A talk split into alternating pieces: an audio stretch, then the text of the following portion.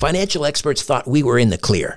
They were anticipating around six rate cuts by the Fed this year. And then the inflation data came out, higher than expected. Friends, this isn't going away. It can't. The US is $34 trillion in the hole, and yet we keep printing money, which pushes the prices you pay every day even higher. So you can either bury your head in the sand or you can do something about it. Diversify a portion of your savings into gold with Birch Gold Group.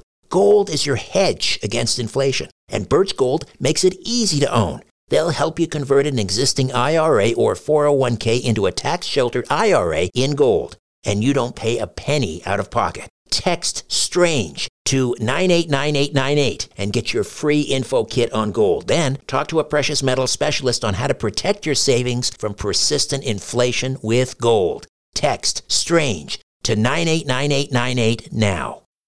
This episode is brought to you by Bumble. So, you want to find someone you're compatible with, specifically someone who's ready for a serious connection, totally open to having kids in the future, is a tall, rock climbing Libra, and loves rom coms with vegan pizzas on Tuesdays just as much as you do. Bumble knows that you know exactly what's right for you. So, whatever it is you're looking for, Bumble's features can help you find it. Date now on Bumble. Captain. Let's move. ABC Thursdays. Firefighters, we're family. Station 19 is back for its final and hottest season yet. The subject has explosive chemicals. With fiery romances. You're the love of my life. And Andy is finally in charge. I'm gonna be the best damn captain the station has ever seen. Station 19. All new Thursdays, 10, 9 central on ABC and stream on Hulu. Conspiracy Unlimited with Richard Syrett. On this episode, Ambassador Lee Wanta was President Ronald Reagan's secret agent given the task of ending the Cold War by destroying the Russian ruble through a series of sophisticated currency swaps. In the process, Wanta has raised more than $31 trillion. They didn't have a plan. All their plan was is to take down the Soviet Union and and stop the Cold War. And I thought about it for two or three months because if we take away the currency, what are they going to buy with it? And then we did other research and found that the army was being defunded, just like our army. They couldn't buy this. They didn't have any jet fuel. They didn't have this. They didn't have that. And the soldiers had to sell their uniforms or their hats or their buttons just to get something to eat. So I came back with the proposal and the plan was my plan how, how to do the financial deals because it wasn't nobody knew what to do because they were the big evil empire that are going to kill us. This podcast is supported by Paranormal Contractors, a division of crime and trauma scene cleaners. If you have unwanted paranormal activity in your home or business, it's time to bring in the professionals. Call 1 866 724 0800. 1 866 724 0800. Check out their YouTube channel, Paranormal Contractors, for things that go bump in the night. Conspiracy Unlimited with Richard Syrett. Pursuing the truth wherever it leads. Exposing evil and corruption and the secret machinations of powerful elites. Revealing the high strangeness beneath the surface of our supposed reality. Coming to you from his studio beneath the stairs. Here's Richard Syrett. Welcome to your Friday. My interview with Ambassador Lee Wanta and his editor, Lon Gibby, coming up. This is another one from The Vault that was recorded back in 2016. It's also a two parter, so part one today and part two on Monday, Christmas Eve. And because it's Friday, we'll also welcome Christian D. Cadieux, the real John Constantine from Paranormal Contractors. The 31.2 trillion dollar man. Let me repeat that. $31.2 trillion man. That's trillion with a T. Uh, he was Ronald Reagan's secret agent. Ambassador Lee Wanta is standing by, along with his publisher Lon Gibby. uh, to discuss how Lee Wanta brought down the Soviet Empire and ended the Cold War without firing a single shot. And then, through a series of sophisticated currency swaps and other financial maneuvers, Wanta amassed a fortune in the tens of trillions, tens of trillions of dollars, which was uh, to be put aside for the American people. And we'll get to uh, that in just a moment. And if you're not familiar with Ambassador Lee Wanta's exploits and his incredible story, uh, be prepared, as I always like to say, to have your reality redefined. It sounds like something ripped from the pages of an Ian Fleming story, but it is not. Lee Wanta is not James Bond. He's real and he insists the incredible tale you're about to hear is likewise the gospel truth. First, let me welcome Lon Gibby, who is editor of Wanta, Black Swan, White Hat, the autobiography of Lee Wanta. Lon is also the CEO of Gibby Media Group, which is the producer of a new documentary film on Lee Wanta called Eagle One to Wanta. And incidentally, uh, you can watch the trailer for this film uh, at eagle1towanta.com. Eagle1towanta.com. Lon Gibby, how are you?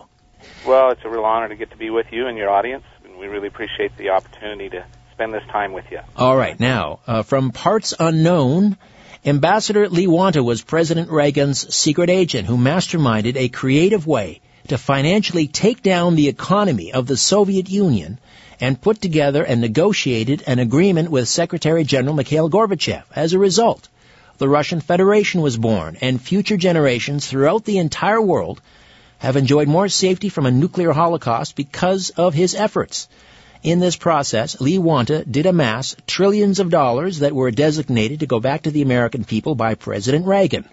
However, in his effort to carry out his mandate, Lee was imprisoned, and the monetary funds that were his to distribute as planned were stolen or converted illegally by an organization known as, well, we're familiar with uh, this organization, the Federal Reserve System, and then used by them to this very day.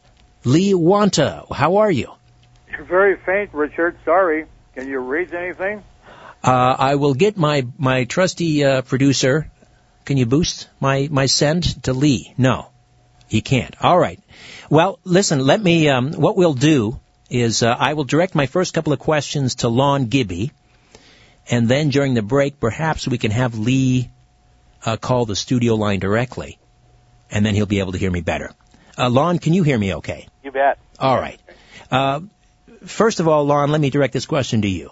The thumbnail sketch that I gave uh, regarding Lee's incredible story, did I leave out any pertinent information there? No, that was great. Uh, you pretty much summarized it. You know that uh, the the Cold War uh, with Lee Lee worked directly under President Reagan as a mandated secret agent. He wasn't uh, an employee of the government. Uh, he was working under what was known as the Totten Doctrine, which we'll talk about. The Totten Doctrine, number 92 U.S. Uh, 105 and 107, and that goes back to Abraham Lincoln. It's very historical uh, Abraham Lincoln needed somebody that he could trust as an individual to go behind enemy lines to work with the Confederate uh, armies and and the people that we were fighting against at that time. And uh, he adopted the Totten doctrine to be able to work with a, an, an independent person that was not an employee. And uh, President Reagan uh, was aware of that, the Totten doctrine, and decided that that would work well for some of his goals that he was trying to bring the in the the cold the, the bring down the, the Soviet Union without firing a shot, and uh, so he needed somebody like Lee, who had tremendous uh, talent in various areas to be able to accomplish that, and uh, Lee agreed under oath and under a mandate that was given up to him by President Reagan to work under the Totten Doctrine to basically put his life in jeopardy and to work as a secret agent. If he was a spy, he wouldn't have lived. He, he definitely wouldn't have made it through. But he worked as a secret agent independently, you know, as uh, directly under the president. So that's very unique. We've only had two of those in our entire U.S. history. So it, the Totten uh, Doctrine was essentially uh, a, a power the president had to draft a, a, a citizen of the United States uh, for special assignments. Is that it that, in a nutshell? Correct. Okay. Now, how did you meet? Uh, now, you're up in Spokane, uh, Washington. Right. Um, uh, which is a, a beautiful little, uh, well, it's not little, it's a beautiful city. But how on earth did you meet this secret agent, trillion dollar man, Lee Wanta? Well, it's, that's an in, interesting uh, question. You know, uh, my first experience of going to the Soviet Union was doing a documentary with a, a number of food professionals from Seattle that we traveled with uh, in 1988. So I had the experience of, of shooting and filming in the Soviet Union before it, uh, it uh, became the Russian Federation. And so I've been always interested in Russia. I've been always interested in uh, the Cold War and what happened. I was there during that time period and uh, traveled about 7,000 miles in Russia. So when I heard about Lee's project, it was introduced to me basically, are you interested in doing something that's kind of scary that uh, maybe you may not, once you hear the content, you may not want to be involved in? And so when I was introduced to it as a, as a documentarian, I, I, I was quite interested because I'd done documentaries on uh, the Vietnam War on with fighter pilots. Uh, I did a, a project relating to um, some of our historical background. But had you heard of Lee Wanta prior to I never, this? I've never heard of Lee, uh, and so it was when I, I was ended up um, talking with one of his associates, a lady that was working with him. Uh, she kind of screened me and looked at my stuff and uh, talked to Lee about us for quite a while. And it was about uh, two months or so after I first started talking about this project that one day I got a call from Lee, and uh, he talked to me personally on the phone, and then it seems like we probably talked uh, every single day since then. But the story on, on the surface, it does seem almost too incredible to be true. He brings the Soviet Union to its knees through these currency swaps. In other words, he absolutely decimates the ruble. Uh, so the Soviet Union, uh, you know, has no no uh, choice really, but essentially to surrender. I mean, they give up, they lose the Cold War, uh, and is all this done by you know one man without firing a shot? Did you believe this story initially, or did you have some reservations? Well, when I first heard about it, I thought, you know, you know, that's just very difficult to believe right off the top. I mean, and I, it wasn't until I started reviewing the documents and studying his uh, his history and looking at all the the details that I I began I understood that yes, this is a true story, and it needed to be told to the American people. It, it you know the Soviet Union was was the evil empire, so we're not talking about trying to collapse and ruin the, the the people of Russia because Lee loves the people of Russia. He didn't he doesn't he didn't want to hurt anybody, but I really felt like the project had some serious consequences to it. You know, if people needed to know how this took place, and they also needed to know what happened to Lee after he, uh, how he amassed those trillions of dollars, and then what happened to that money. Well, that's you know obviously uh, uh, Lee's incarceration on a, on two occasions, two separate occasions on uh, allegedly uh, trumped up charges. But that yes, that's the that's the key is the 31.2 trillion now through uh, compound interest I suppose. It's now worth 31.2 trillion. Enough to wipe out the US federal debt not including long-term liabilities uh, which you know social security medicare which could be as high as 100 uh, trillion. Uh, but uh, right now on the books we've got a, a US federal debt of about 19 or 20 trillion. So that would be wiped out. Uh, this was Ronald Reagan's intention for this money well, that's correct. And you know, one thing, uh, Richard, he um, was given 150 billion dollars of seed capital, basically, which he was just like a loan to him from the U.S. Treasury. From the U.S. Treasury, and he did very well with that money, and he paid it back six months later. Uh, and with all his different companies that he used and his his the people that he brought in that he worked with, uh, he was extremely successful in not only taking down collapsing the Soviet Union and paying obviously that money back, but he amassed trillions of dollars in the process, which again Reagan knew he would, but would would really um, they had a plan to help build a, a high speed rail system for for our country and how, and to and to really help our company our country get out of debt. Just very very quickly, if if people were to go to say the President Reagan Library, would they find documents, mentions made of of Lee Wanta to sort of corroborate this story? Uh, yes, they would.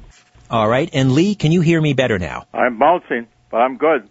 Excellent. Uh, I won't even ask you for any donuts. It's too late now.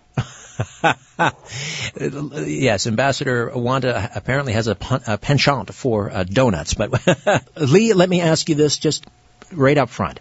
Hi there. I want to tell you about a podcast I know you're going to love. It's called The Dead Files from Travel Channel. On The Dead Files, Amy Allen and Steve DiSchiavi investigate the paranormal activity haunting real people and homes across the United States. Amy and Steve come from totally different perspectives when they investigate. Amy's a medium. She sees and speaks to dead people and uses this skill to find out why someone might be haunting a place. Steve is a retired homicide detective. He tackles the case from the other end of the spectrum and uses public records and witness accounts to piece together the history of the haunted location. On every episode, Steve and Amy investigate a different, real haunting to help the family struggling with its effects. On one episode in Falconer, New York, a family keeps waking up with scratches and bruises. They also see a shadow figure lurking around their home. They call Amy and Steve to investigate. Amy uses her strength as a medium to understand who the presence is coming from and why it's so angry. Separately, Steve finds out the history of the house from the townspeople and in public records. He finds that several people who lived in this house died, which matches Amy's findings. At the end of the episode, Steve and Amy share their findings and make a recommendation on whether it's safe to stay in the house or time to get out. There are so many crazy stories on the Dead Files, and what's interesting about Amy and Steve is that they investigate the hauntings from two totally different perspectives. You listen to my podcast because you love tales of the paranormal. But if you want more, listen to the Dead Files wherever you get your podcasts. Hey, it's Kaley Cuoco for Priceline. Ready to go to your happy place for a happy price? Well, why didn't you say so? Just download the Priceline app right now and save up to 60% on hotels. So, whether it's Cousin Kevin's Kazoo concert in Kansas City, go Kevin, or Becky's Bachelorette Bash in Bermuda, you never have to miss a trip ever again. So, download the Priceline app today. Your savings are waiting. Go to your happy place for a happy price. Go to your happy price, Priceline. This episode is brought to you by Paramount Plus. An unlikely friendship begins in the Paramount Plus original movie Little Wing, starring Brooklyn Prince with Kelly Reilly and Brian Cox. Reeling from her parents' divorce, Caitlin steals a valuable bird to save her home, but instead forms a bond with the owner, leading to a new outlook on life. Little Wing, now streaming exclusively on Paramount Plus. Head to ParamountPlus.com to try it free. Rated PG 13. For pe- people who are listening to this program and they're saying, wait a minute, this man amassed a fortune of $31.2 trillion. He brought the Soviet Empire to its knees without firing a shot, convinced Mikhail Gorbachev essentially uh, to dissolve the Soviet Union, and they're saying, I can't believe it. I cannot believe it. What would you say to the, the skeptics, the debunkers out there listening who, who, who don't believe this story? Lee, what would you say to them? I would tell them to go to uh, what what Lon put up on the internet, a tape recording. Oh, how long was it, uh, Lon? Twelve minutes, something like that. What's recording are you referring to? The one from the two senators and uh, Oh, the other that's, gov- uh, the, the six, gov- uh, about the governor of Tennessee. six and a half minutes. Okay, the governor of Tennessee, you have a tape the recording former of, governor of Tennessee right. and a sitting senator who was the chairman of a big committee and a state senator on tape called the embassy demanding that I release $30 billion because they collected my money for me. I thought you might have heard that already. It's a live tape. In fact, we turned it into the FBI in Title 18, Section 201, A, B, and C, because public elected officials, even former public officials, are demanding $30 billion from me or they're going to kill me. And That's a fact. they identify themselves on the tape as. Well, yeah, Yeah. the FBI called me and the French intel called me and says, "What's the hell happening, Ambassador?" I said, Let me That- hear it. And that's available, by the way, to listen to if you go to. You can play it on your want show. And it uh, it's been unedited. It's just exactly the way it was left accidentally on uh, Lee's embassy phone. Right. Uh, Lee, let me ask you about uh, Ronald Reagan and um, h- why did he approach you uh, to pull this off? What's special about Lee Wanta that he was confident you're the guy that he should invoke the Totten doc- doctrine and, and put you on the case. Why you? It's very simple. I own Leo Ewant and Associates Inc., which is a management consulting group for just these special kind of things. One of the people that helped me set it up in Carson City, Nevada, was former CIA Director Bill Casey. The other one was at that time a senator, Paul of that state, and they knew who I was. I was in the DX destroyer, the hub body, the B-1 bomber, on a number of projects, and everybody knew my background in engineering and being a tool and die maker by a five-year apprenticeship. I not only do the engineering studies, I can machine the doggone thing myself. I was an expert. I did stuff in GE Evendale. I was part of many machine tool processing books. I was skilled. I was a uh, time measure- measurement certified engineer. I was also a leader of some of the uh, training industrial cor- uh, uh, you know committees, councils. Okay, I was a jack of all trades. I loved it. And and um, what were your impressions uh, upon meeting President Reagan for the first time? He scared the hell out of me Why? Why? because I was thinking of both of both Bozo and Monkey. So you were buying into sort of the me- the, the media's myth about him that he was just an actor. No, not at all. No? You have to understand. I grew up in Sheboygan. The only big thing in Sheboygan was baseball every time, every day with the kids in the play playground, and going to the, uh, a movie. And Tom Mix was in there, and all those other films, you know. And Ronald Reagan was a good guy, and my mother liked Doris Day and Es- Esther Williams. And I felt, wow, I'm meeting an actor. Oh, I see. person. Okay, so you were in Silver awe of it. Okay, but, as a, as a uh, as the commander in chief, and when he proposed this idea to you for the first time that you would be responsible for for collapsing the Russian ruble and, and collapsing the Soviet Union, what what did you think of the plan? And was it his plan? all- First of all, being a management consultant, he knew that I've been all over the Defense Department, the agri, every, and the Labor Department, everything else. He was asking me not to. He wanted the method. How could we do this? They didn't have a plan.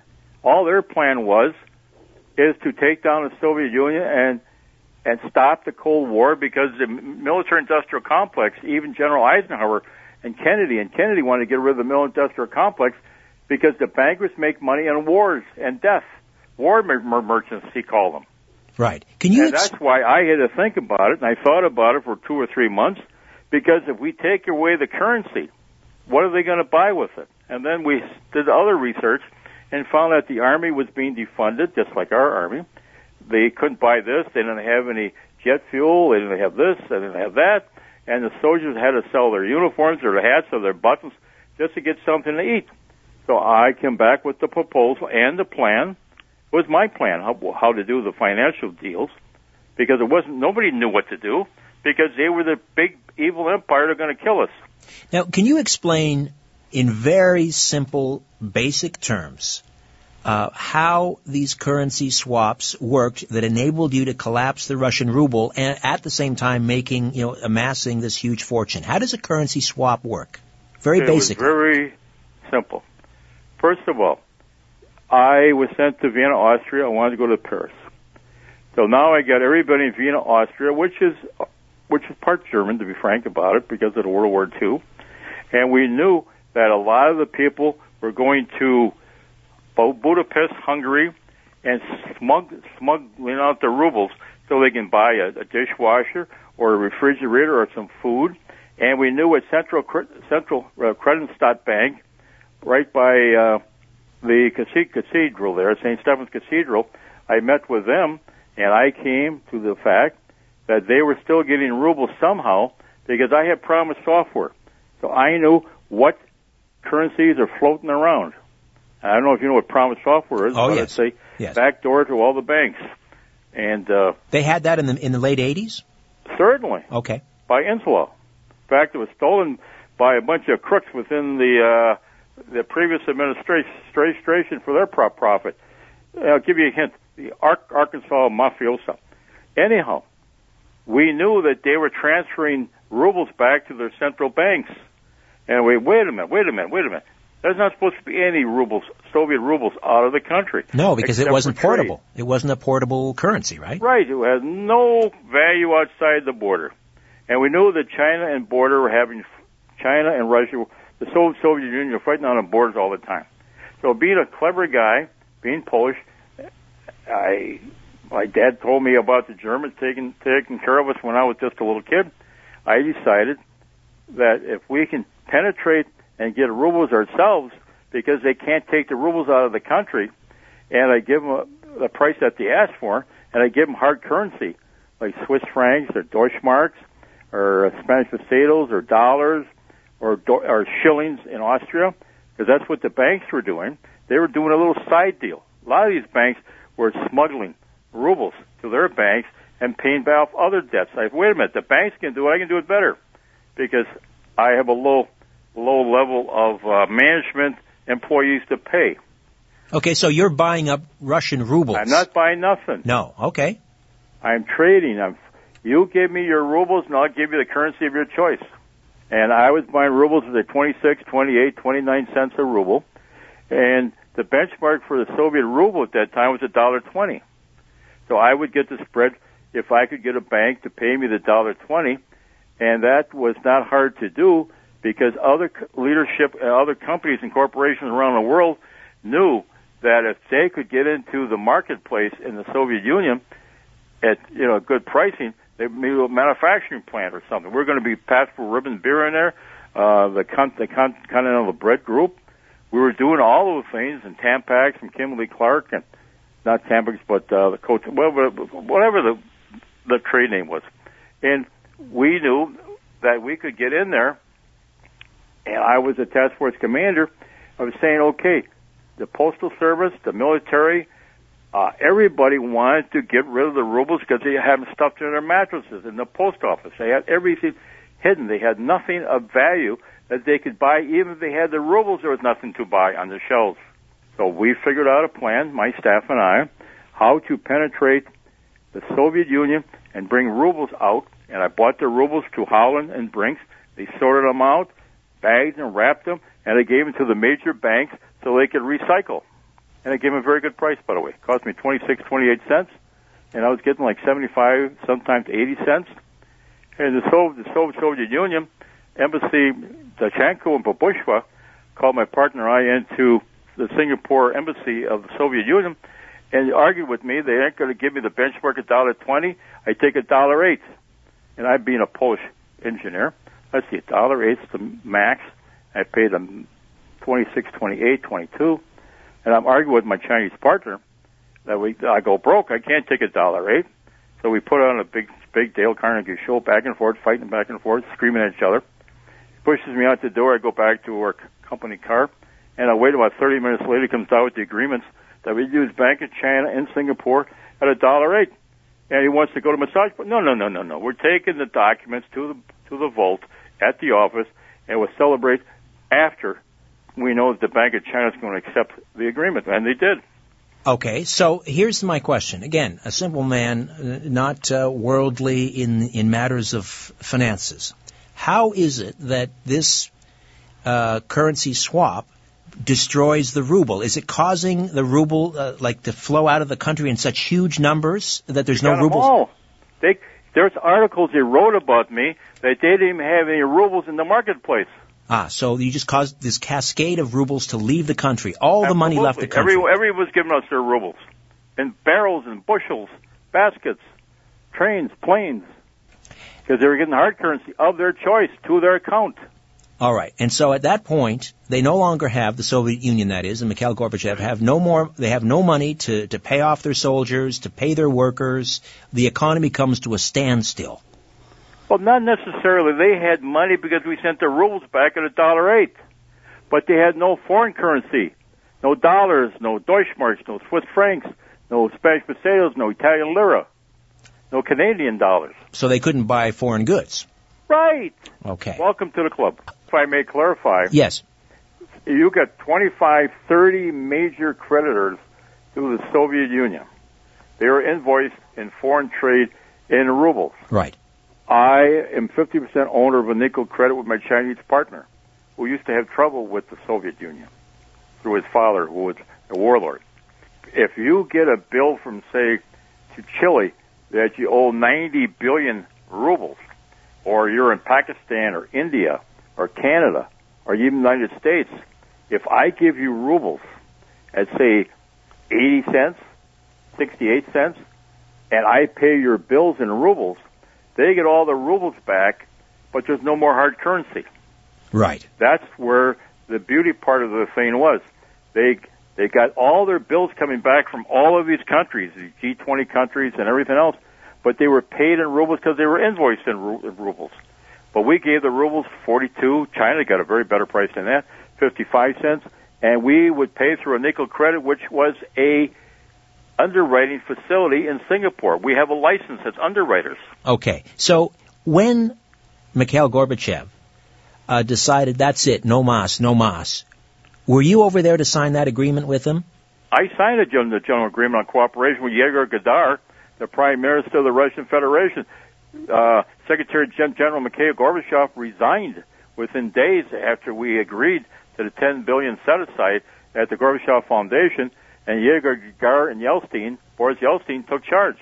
There And- were celebrations at their White House. And your signature, Lee Wanta, is on that document. Finance Director, Finance Minister Gennady Filchin, who now lives in Vienna, Austria.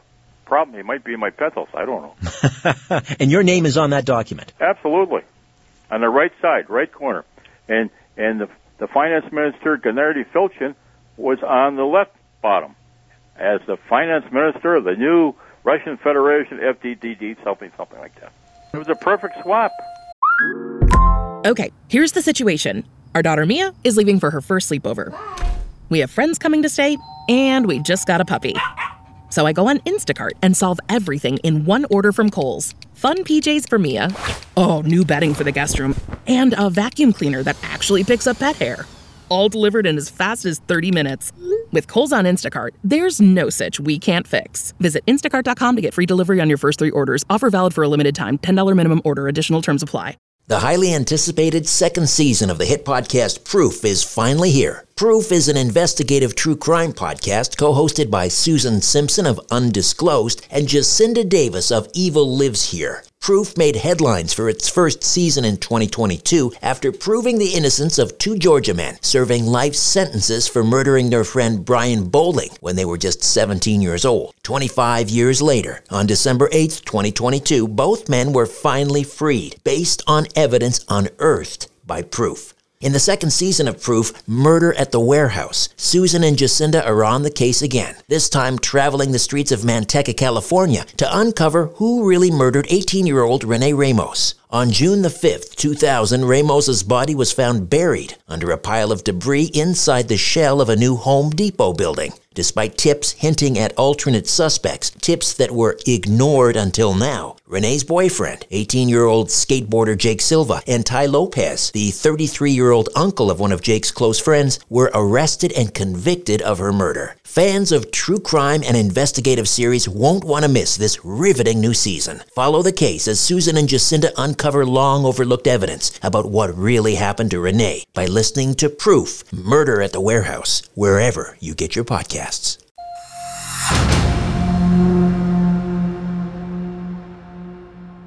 Well, it's Friday again. That means another visit from Christian D. Cadieux of Paranormal Contractors, a division of crime and trauma scene cleaners. Hey, Christian, welcome, my friend.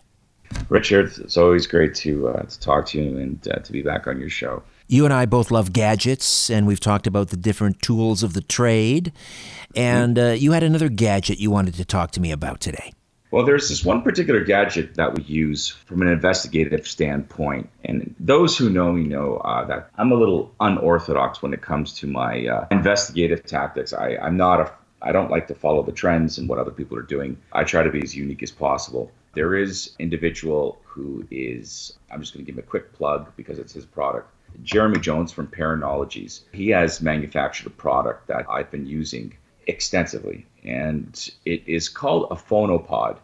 And essentially, what it is, it's an omnidirectional high. Uh, it's like a microphone that picks up whispering at a very low level. It, it is a level which the average human hearing ability would not be able to pick up.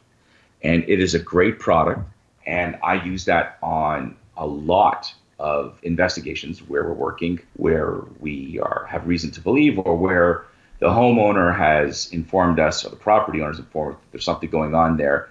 This is a really cool product because we can leave it there by itself, put on a head the headphones, walk away. But uh, before even doing that, we would hook up our our tape recorder. I I use an Olympus recorder for both EVPs and other things.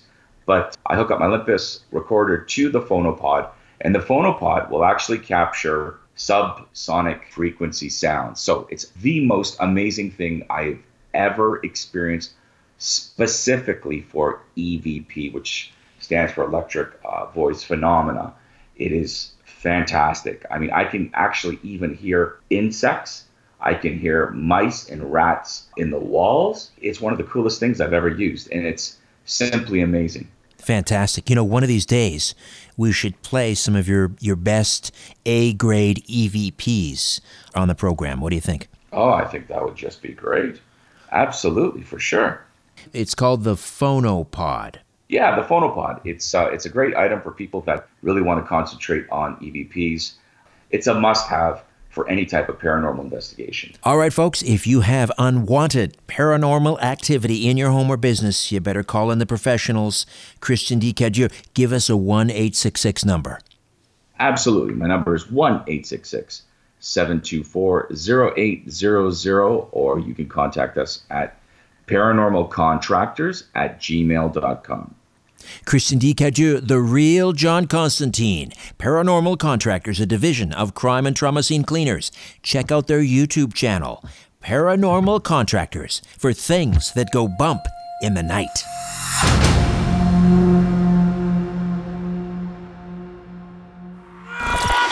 If there's one thing money can't buy, it's sanity. Conspiracy Unlimited with Richard Syrett. Ambassador Lee Wanta and his editor, Lon Gibby, are here. How much money did you raise with the, the currency swap on the ruble? Approximately. A lot of money. A lot of money. But are we talking dr- trillions, hundreds of billions? Hundreds of billions. All right. But remember, from there I bought Prime Bank guarantees at the top credit-worthy banks, not just a bank, top 10 credit-worthy banks. So if you can't pay me back for the money I'm giving you in cash, and you're giving me a derivative or an IOU or some stupid thing, I'm not interested. Right. So you're going around buying banks. You're buying blue chip banks. No, I'm buying prime bank guarantees so they can. They were getting 18, 22 percent interest on the credit cards. They paid me. Say if I, you're the banker, I give you a billion dollars. You give me prime bank guarantees, 10, 25, 50 non-denominations, and you're paying me seven and a half percent per annum for 10 years. Now you already make 11 percent. I gave you cash. You can sustain your credit card uh, market. Okay. Now you're funneling all of this money into into where are you squirreling this money away at this All point? All the top 10 credit-worthy banks. Some of them within the United States. I don't do any work in the United States. They're No. not our friends. Okay. So th- so this money is is and how are you keeping track of all of these uh, these accounts that you have? I have PROMIS Software. PROMIS Software. Four units. Bill Hamilton is a very good engineer as well. But at the same time, your let's call them your enemies, your political enemies, they're also tracking the whereabouts of this money. Well, GAO comes to our office four quarters in Vienna, the General Accounting Office.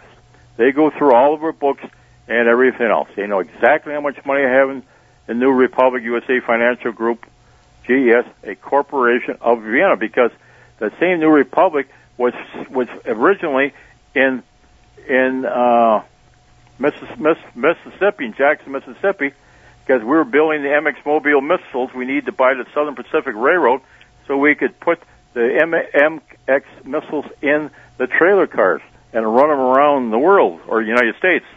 So they never knew if they had a real train of missiles or a blank one because Right. we were putting dummy miss- missiles in there. So if they Yeah. put some kind of weight structure on the track, some spice or something, it would weigh the same as the original MX Mobile missiles. And we were buying a federal land bank in Jackson for our our computer our our satellites, so we knew when we were being attacked, we can launch at any any uh, rail, rail rail stop. Let me ask you: Once Reagan leaves office, He didn't leave office. Well, okay. Uh, in 1989, when, he, well, I don't know how, how else to say it, but okay. So he. Say it. He, Bill, President Reagan was not replaced by any publicly elected official on January 21, 1989, and we all know it because that's the facts of life. Okay, and we're talking about uh, George Herbert Walker Bush, and yeah, your, that guy. the idea the is CIA, that he was CIA. he would have been he, barred. He had an agreement that he could never run for a publicly elected official job. And this he is knew that. this is because his father Pre- Prescott Bank, Bush. His grandfather Prescott Bush was Right. an officer, a director at Harriman Bank, and they were trading with the enemy, and they were going to charge him for treason. They probably would have got shot, and they made a private deal that no Bush family would be eligible for a publicly elected office. Even Jeb Bush, even Jr. can't run. Let me ask uh, Lon Gibby. This story, I mean, is so full of intrigue and political subterfuge, and I'm sure there's an you know there's a body count. I know there's a body count, uh, you know, uh, associated with this story as well, and Lee will probably tell us about that later. But Lon, Lon for you making this film, and just even by association, uh, knowing Lee Wanta, is your life in danger? Well, you know, I think anybody that's that's trying to get the truth out has in history has been in danger. But you know, you got you have to realize that that so many people know this story already. It, this isn't new. What we're doing is just it, we're qualifying a lot of the facts, uh, and people already know a lot about uh, Lee. There's he's been out. There's been a lot of information out on him on the internet. Literally, you can Google and see just tons of stuff. Now, a lot of it's planted stuff. It's inaccurate. It's half truths. But what we're trying to do uh, is put out uh, the story with, with with backup documents to really uh, so that people know that that it is factual. And uh, yeah, it's always it crosses your mind, but you know you have to have a. We all have a. Uh, you know, have to stand up and be counted in this life. You can't just um, not uh, just sit there and wring your hands. And as a documentarian, I, re- I recognize that this this was probably a thousand times more significant than Watergate. In our country, Watergate was a big deal. Uh, obviously, it was serious. Uh, 18 minutes we were missing out of uh, audio tapes and a number of other issues, but the cover-up was worse than the crime. Well, in this case, this is so uh, major because it covers. It, it, there's so many people involved, and it's just nauseating when you understand some of the people that you respect voted for and have been in um, believed history was done a certain way. It's not. It's different, and you find that out when you read this information, and uh, and it does need to get out. So I'm just one of many people that are putting out uh, good, accurate information. But there's also a lot of people that are being paid to put out inaccurate information, and uh, they're being uh, it's it's confusing people. And, and just to be clear here, the, when you say it's nauseating, you're talking about the, the, what's, what, what is the nauseating aspect is that we have 31.2 trillion dollars that Lee has amassed. He wants to put that into the U.S. Uh, uh, Treasury uh, for the benefit of the American people, wipe out the debt, um, essentially resurrect the economy, huge infrastructure projects, but he's being prevented from doing that, and we'll find out why. But let me ask you again: people listening are going to be wanting, you know, corroborating evidence and so forth. Are there, for example, in your documentary, uh, people from the Reagan administration or from the other side that were were in the Soviet Union?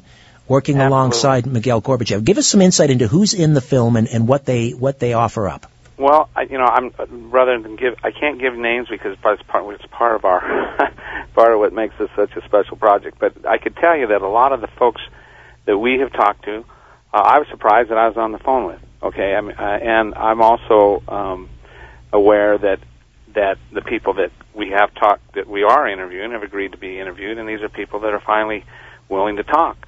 And uh, and this information has to get out to the American public you know, when Lee came here to Spokane, uh, he no everybody said he'll never show up, you know, because no one's really seen Lee. He just, you know, he's basically been a political prisoner for all these years. But Lee did come to Spokane, and uh, we spent I spent about uh, uh, 18 hour six 18 hour days with him, and uh, he's and and and I had when you interview somebody, you can tell. I've interviewed people my whole life that's what I do. And you can tell when people are are being they look you in the eye and they can tell you what they believe. And you've seen a few of the the, the uh, the pieces from the documentary and the film preview that we did.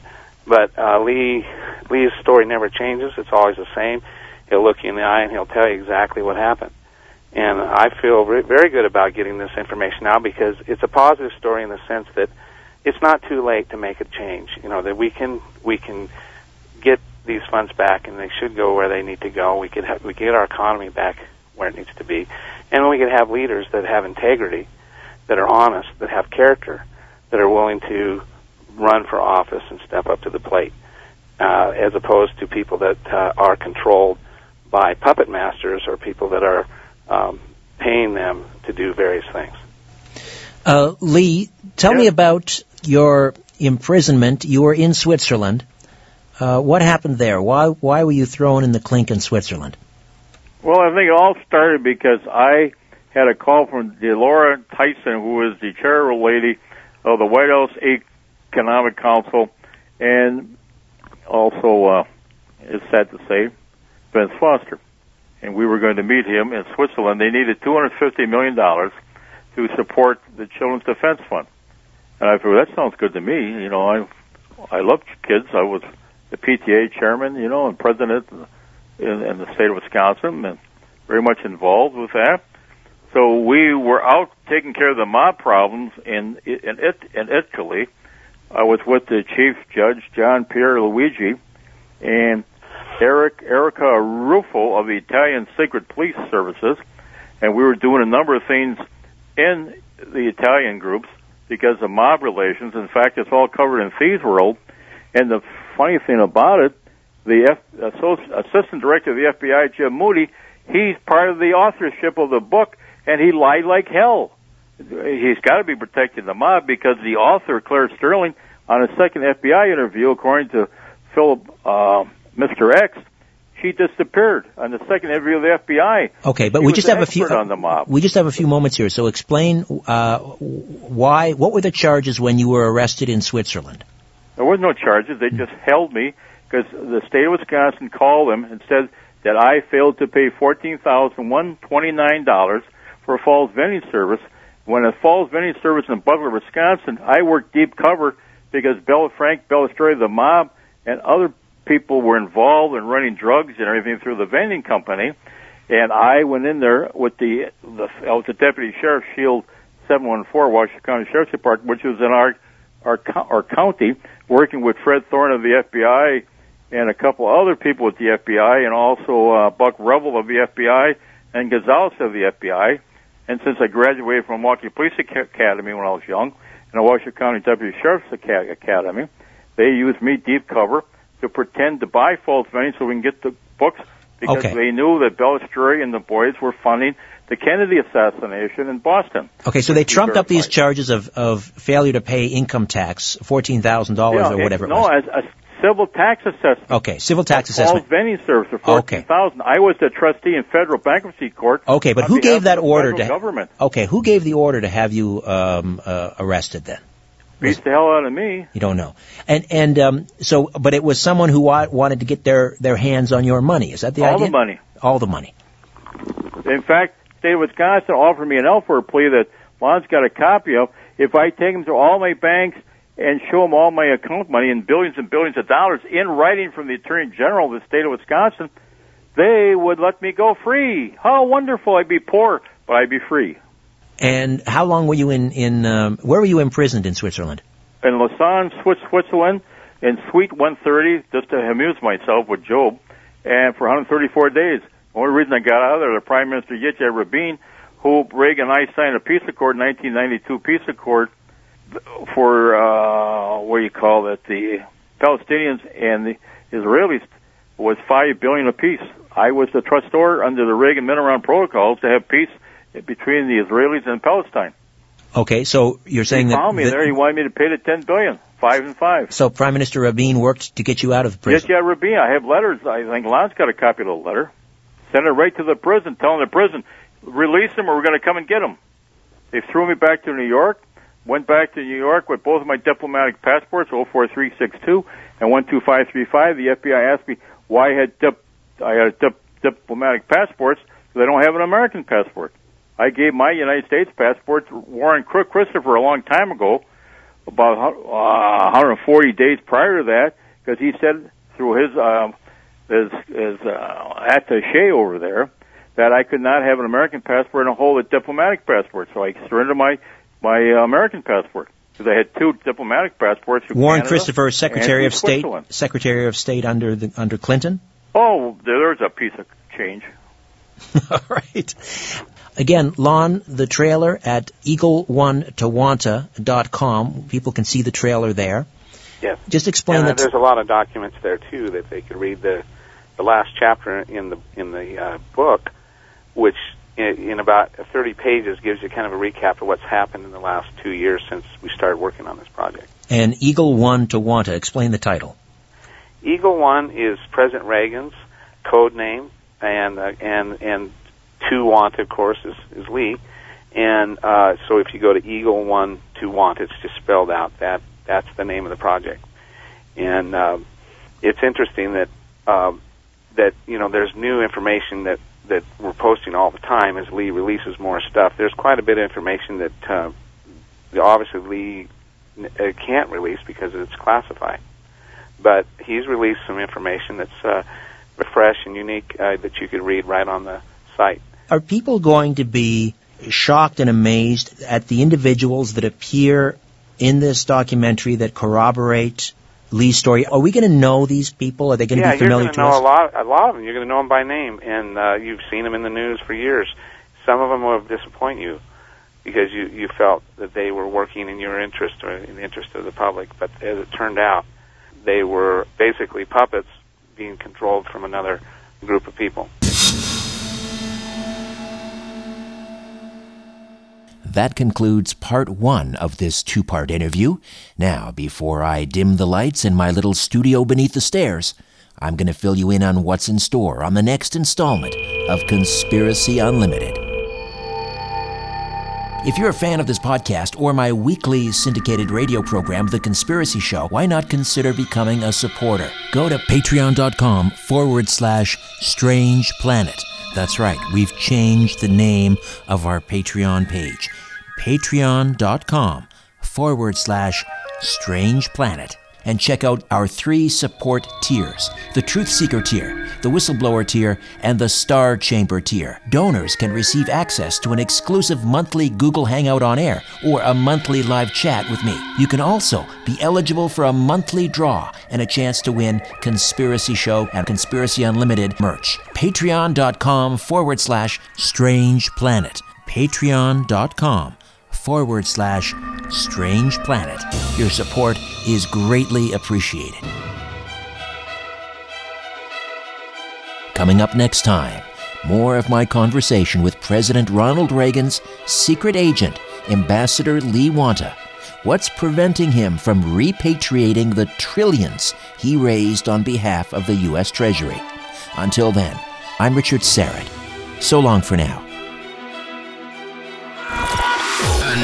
Conspiracy Unlimited with Richard Syrett drops every Monday, Wednesday, and Friday at conspiracyunlimitedpodcast.com. Blow your mind. That is all for now. Oh, and remember to share and give a five star review because we have huge egos and need love. We're like cats, we need. We need constant petting. Purchase new wiper blades from O'Reilly Auto Parts today and we'll install them for free. See better and drive safer with O'Reilly Auto Parts. oh, oh, oh, O'Reilly Auto Parts.